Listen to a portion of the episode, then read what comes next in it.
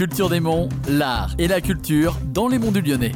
Hola, c'est Rivka. Aujourd'hui, dans Culture des Monts, nous allons partir à la rencontre de plusieurs sites ancestraux situés dans les monts du Lyonnais. Pour les découvrir, il faut parfois sortir des chemins et s'aventurer dans les forêts.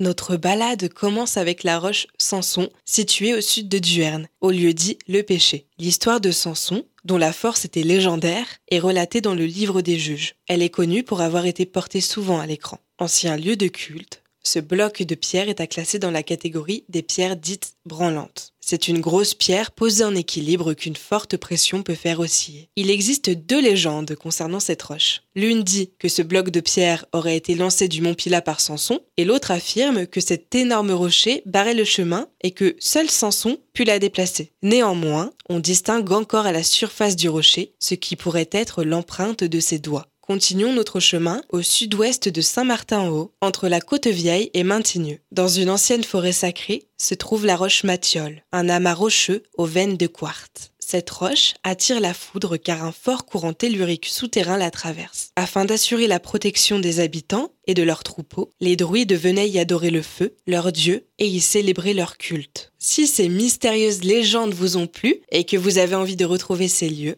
je vous invite à consulter différents sites de randonnée. Vous pouvez aussi vous rendre sur les places de ces villages où vous retrouverez les informations pour vous y rendre. Je vous souhaite de belles balades pleines de découvertes légendaires. Quant à cette émission, vous pouvez la retrouver ainsi que tous les autres épisodes de Culture des Monts sur le site radiomodule.fr.